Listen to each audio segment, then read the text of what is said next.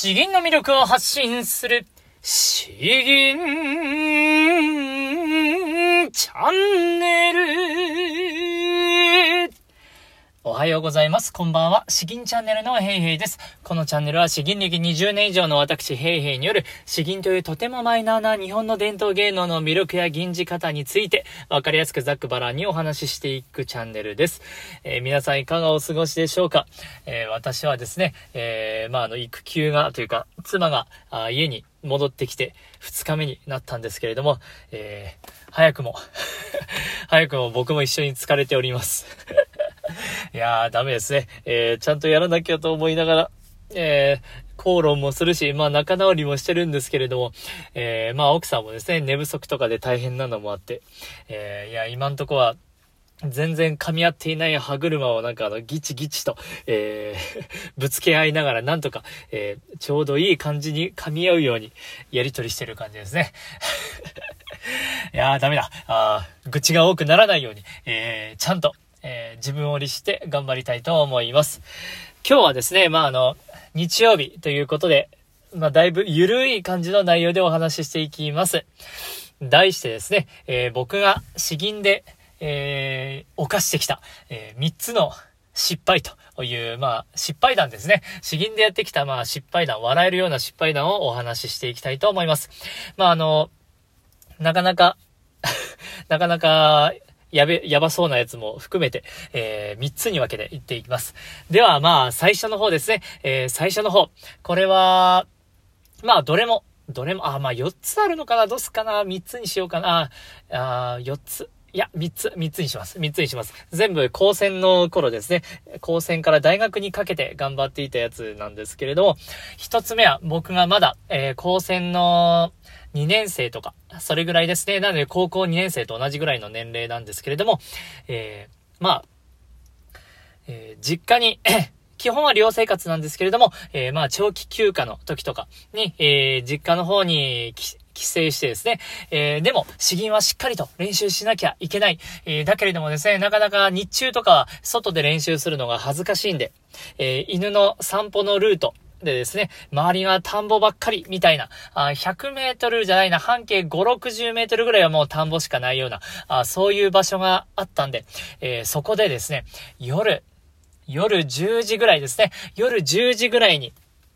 詩吟の発声練習をしたんですよ。えー、まあ真夜中だし、大丈夫かなみたいな感じでやっていたんですけれども、えー、そう、遠くの方からですね、えー、若い夫婦が、若い夫婦がなんか歩いてくるんですよ。そして僕もどうも相手の顔は見えなかったんですけれども、えー、なんか僕に対してなんかものすごい敬語でですね、えー、あの、と、すごいお声は素晴らしいんですけれども、ちょっとまだ幼い子供が眠っておりまして、というふうな そういう、そういうことをなんか話されたんですね。えー多分僕がなんか詩吟なんぞを吟じているものだからですね、なんか多分それなりに年齢のいった人間なんじゃないかなと勘違いされたようでですね、えー、なので、その時はもう僕の方が圧倒的に悪いのでですね、もう平謝りして、申し訳ないです。本当に申し訳ないです。こんな夜遅くにやって申し訳ないです。えー、ちょっとすぐやめますんで、これからもちょっと気をつけますんで、えー、いや、本当にご迷惑をおかけしましたみたいな、そんな話をしてですね、えもうそそくさと、え帰っていたという話がまず一つありますね。そう、老夫婦に敬語で、え注意されたというお話です。そして、えー、二つ目ですね。二つ目。えー、これはですね、これも、高専の5年生からですね、5年生。高専の時代はですね、僕は5年間本当に毎日欠かさず、えー、外で発声練習をしてきたんですよ。えー、そうなんですよ。そればっかりは本当に事実なんですけれども、えー、高専の、え、担任の先生からですね、え、最終学年の頃に、え、いよいよ、いよいよと言いますか、まあ、あの笑い話みたいな感じですね。いやー僕もまあずっと詩吟の練習してきたんですよね、みたいな。あそろそろ卒業だから寂しいな、はっはっは、みたいな感じで、えー、雑談している時に、えー、それでですね、えー、その時に担任の先生が、なんか目を見開いてですね、僕のことを指さして、お前だったのかということを言われた。そういうエピソードです。これどういうことかというとですね、えー、高専の先生はですね、夜遅くまで研究したり、学校の授業の、えー、準備をしたりですね、なかなか学校に夜遅くまで残っているんですよ。えー、そんな中、僕も寮生活なんで学校の敷地内で、えで、まあ、あの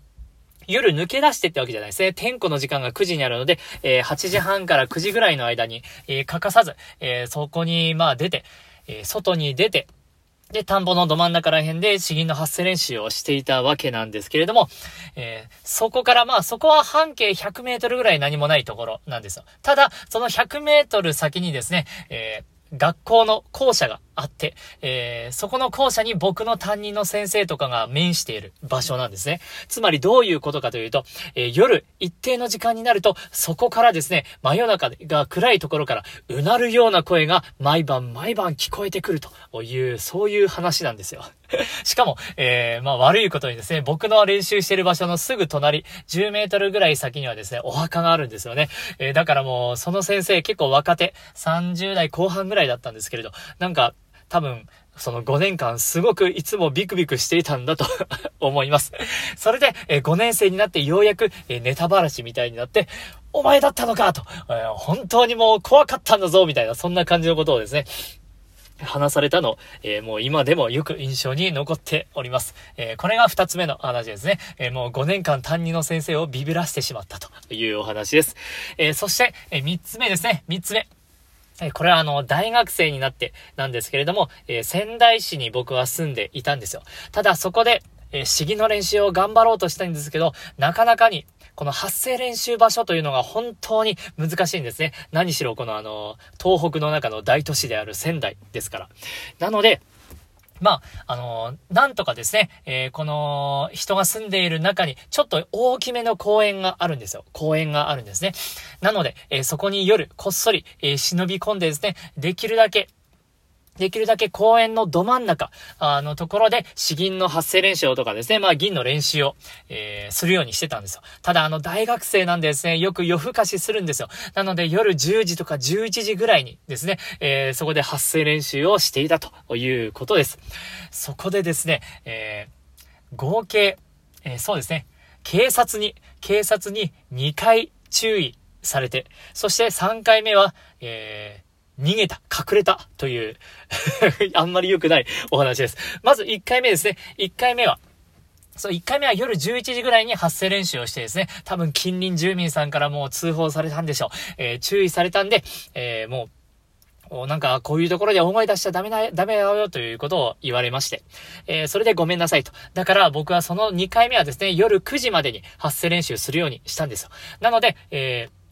まあいいかなと思ってたんですけれども、もうなんか目をつけられたんでしょうね。えー、そこで2回目に警察にまた呼ばれまして、えー、いや前も君なんかあの、あったよね、みたいな。えー、やっぱここ、えー、結構住、住民が近いから、あまりやっちゃいけないよ、ということを言われて、ごめんなさい、と言ったんですね。えー、そして、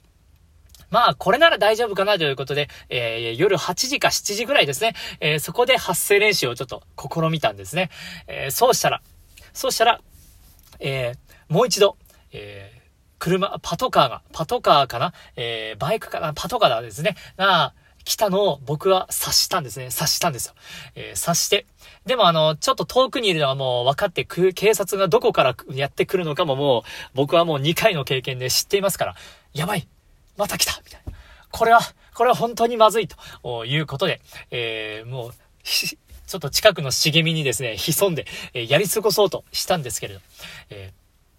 ただ、えー、まあ、ようやく、ようやく警察が去ったかなというところで、えー、僕がもうあのー、よし、今のうちに逃げようと いう反対方向で、え走って逃げたところでですね、えちょうど、え公園の最後の出口あたり、ポールが2つ、え出口に、まあ、あの、刺さってるんですね。で、そこの合間を走り抜けようとした時にですね、えそこにチェーンがついていたんですよ。チェーンがついていたのを全然気づかずに、普通に走り抜けようとして、両足が引っかかって、えもう、もう、もう真正面からビターンと、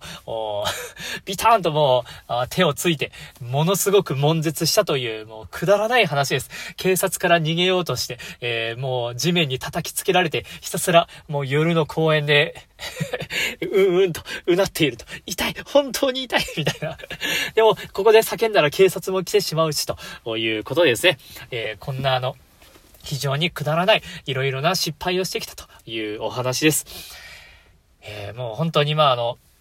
今日は完全に、えー、雑談ですね。えー、もうぐだぐだとお話ししていきました。やはりですね、この外で発声練習するっていうのがもうなかなか環境が難しいなと思います。社会人になってですね、えー、自分の車を持ってようやく気楽になんか発声練習できる場所ができたなっていうふうに思って、いや、本当に素晴らしいですね。あとは、やはり僕は、えちょっとちょっと移動したら、すぐなんかあのー、もう、ど田舎が、もう田んぼしかないような、畑しかないような、そういうできるだけ田舎の方が僕には向いているなと、しみじみ感じた次第です。もうあのー、そうですね、老夫婦に注意もされたくないし、担任の先生をビビらすこともないし、警察に何回も呼ばれることもしたくないし、えー、僕はですね、もうまっとうに、まっとうに詩吟の練習をしたいと いうだけなんですけれど、えー、本当に、えー、大変ですね。えー、皆さんの詩吟の中の、えー、もうこういう失敗談みたいなのがあったら、コメントでチラーっと教えていただけると、なんかあの、面白いなと 僕がこっそり笑わせていただきたいなと思います。さて、えー、今日はこんな感じですね。本当に身のない話でもう最後まで聞いてくださった方本当ありがとうございます。では、えー、一つ、五言絶句、有吟じていきたいと思います。う、武領作ですね。酒を進む。失礼します。酒を進むという詩です。えー、これはもう、とにかくお酒飲め飲めというようなのんべえの話ではなくてですね、えー、これも別れの、え、詩吟なんですね。特にあの、有名な、えー、詩文が一箇所あるんですよ。人生別離たるっていう詩ですね。えー、もう、これはですね、あの、日本語で、え、別の歌で、あ、誰だったっけな今ド忘れしたんですけれど、さよならだけが人生だというフレーズが確かあるはずです。あの僕もなんか聞いたことあるんで。えー、それの元になったのが、この酒を進むなんですね。この人生別離たる、えー、本当にさよならだけが、えー、もうあの、人生なんだというような、そういう意味合いになってきますね。えということで、そういうちょっとエピソードのある、え人のお別れの詩ですね。こちらを一つ吟じていきたいと思います。酒を進むう、武領。君に進む。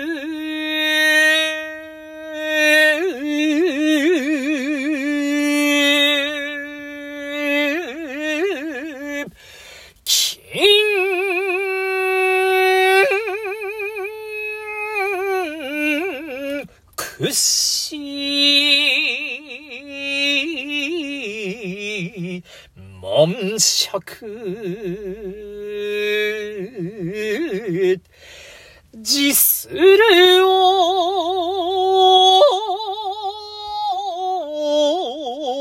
持ちず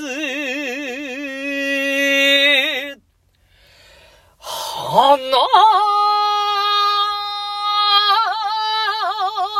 開いて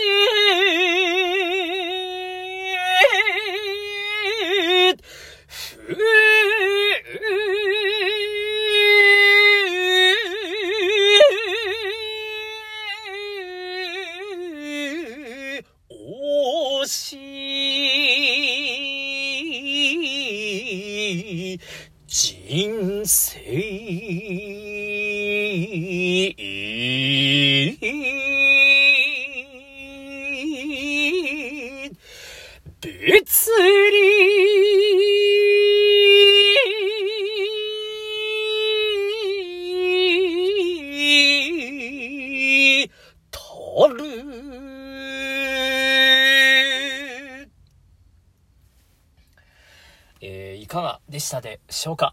うん。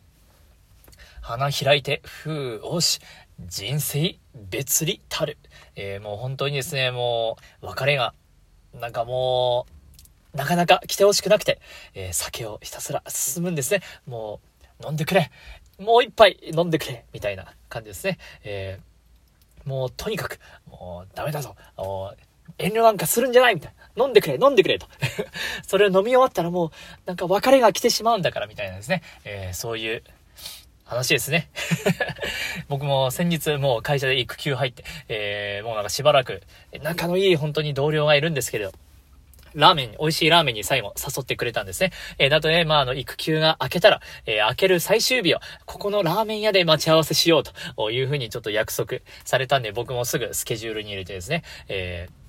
ということを言ってくれたんで、いや、なんかあの、本当にありがたいなと思う次第です。そう。えー、まあなかなか社会人になると、お別れってちょっと減ってきたなというところはあるんですけれども、えー、そうですね。まああの、人の出会いは一期一会、えー、まああの、やっぱ大切にしていきたいなと思う次第です。ちょっとだんだんまとまりがよくわかんなくなってきたんですけれども、今日はこの辺に、えー、させてください。えー、皆さんのですね、詩吟の失敗のエピソード、えー、あればあ、ぜひぜひお聞かせください。詩吟の魅力を発信する詩吟チャンネル今日は以上です。どうもありがとうございました。バイバイ